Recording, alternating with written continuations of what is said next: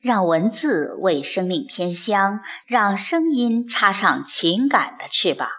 听众朋友，我是凤霞，现在和您一起分享散文《祖国是什么》，作者秦小英。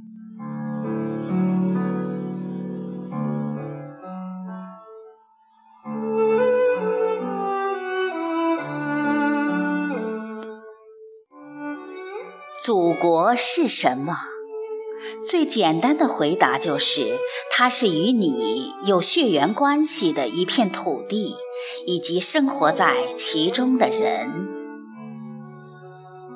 然而，当岳飞歌吟着“八千里路云和月”的时候，当苏轼放歌“大江东去”的时候，当文天祥在伶仃洋里叹伶仃的时候，当毛泽东慨然于江山如此多娇的时候，当于右任悲鸣山之上国有殇的时候，祖国是什么的答案会这样简单刻板吗？祖国是什么？它是岁月与年轮，是悠久绵长的光阴，是洒满热血与热泪的史卷。这史卷上记录着强悍盛唐，记录着威震四海的文明，更记录着人民共和国的风采与光荣。在刘公岛，这史册写下有负先人的耻辱，虎门又留下愧对后代的遗憾。在神州所有的土地上，都刻有这样的警示箴言：不是腾飞，就是消隐；不是崛起，就是沉沦。只有大气磅礴的自强精神，才会给炎黄子孙留下不断的根，才会为中华民族保住不灭的魂。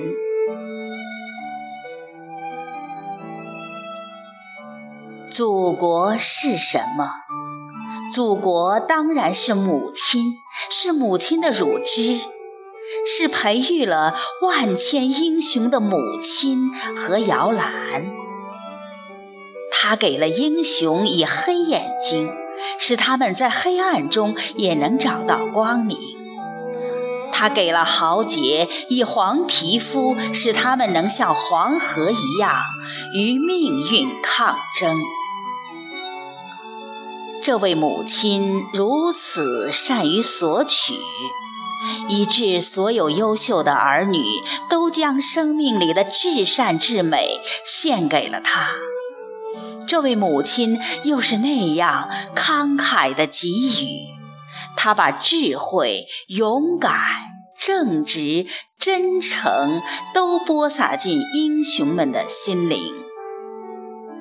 而当他的儿女为他泼血出力，直到牺牲之后，他又会用大山做坟茔，用河水做碗帐，用春雨做酒浆，用积雪做花圈。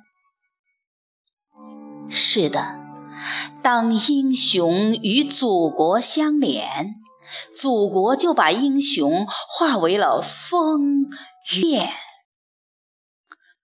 祖国是什么？是无限风光光，也有春的温馨，秋的金黄。它是三秋桂子，十里荷花的妩媚，也是五岳独尊的高峻。它是黄土地挂着红辣椒的窑洞，也是黑土地猎户暖烘烘的木房。它是好雨后的露珠和彩虹，也是闪闪发亮的雪域朝阳。它是夜泊水乡时的明月，也是大漠孤烟中的一抹星光。祖国是什么？祖国是浓浓的乡情，淡淡的乡愁。有时故乡很远，看不清，就像一座未知的福地，永远在白云深处，在窈窕的远方。有时故乡又很近，摸得着，看得见。就像门前玩耍的孩子，树下乘凉的阿婆，打着响鼻的黄牛，和一桌备有饱酒的家乡饭。祖国，它让多少游子深夜梦醒，涌出泪水，恰是情到深处人孤独。他又让多少双亲天天柴门闻犬吠，却不见风雪夜归人。再有不多的时日，湘江就要与长江共舞，澳门就会与龙门同开。到那时，但愿海峡两岸的中国人不再评点功过，只把兴亡笑谈。祖国是什么？它是罗布林卡的歌舞，也是那达慕大会的赛马；它是苗寨的火把，也是葡萄架下的冬不拉。它以有五十六个民族儿女的大家庭为荣，也欣赏五十六个儿女组成一个家庭的睿智与聪明。它让天山的瓜果、草原的奶茶在大都市飘香，也为马背小学游牧毡房送去了汉族姑娘。祖国是什么？它是边防站警惕的哨卡，是广场上威武的军阵，是卫星发射基地上的中国硬汉，是罗布泊升起的蘑菇云。它是国旗般挺拔的身影，也是国徽下不倦的眼神。它是战车碾不碎、军装裹不住的和平信念，也是烧烧红的炮管上的爱与情。祖国是什么？它是我们每个人心路的坐标，它教会我们在坎坷人生中收获真理。教会我们在蹉跎中珍惜友谊与爱情，更教会我们在关山危崖上摘取不屈和韧性。祖国提醒我们在平凡中创造奇迹，也指点我们怎样在失望中播种希望。祖国对于他的儿女来说是没有馈赠的嘱托，也是永无告别的依恋。我们的生命之于他，只是短暂的、瞬间的，但正是这亿万个瞬间，却组成了他的永恒。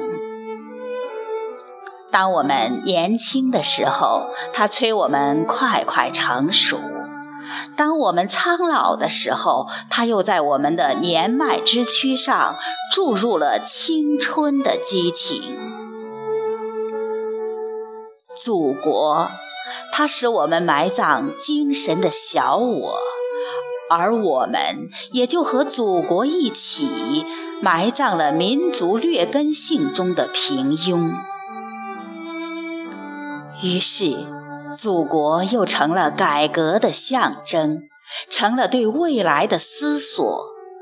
他明白，只要让狭窄的偏执理性的审视所取代，只要卡血的呼唤能有慎实的改革所依托，只要饱尝的愚昧能被清醒的求索所消烁，只要运筹的气魄能与严谨的决策相结合。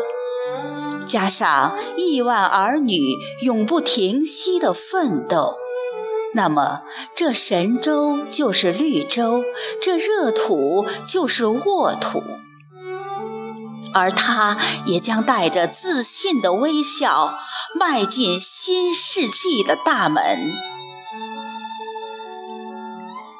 祖国是一首无尽的歌。没有哪一代歌喉能把它唱完，因为如果失去这种恋歌，唱完了这首恋歌，不仅是无声的国，也是无望的国。啊，祖国，你是什么？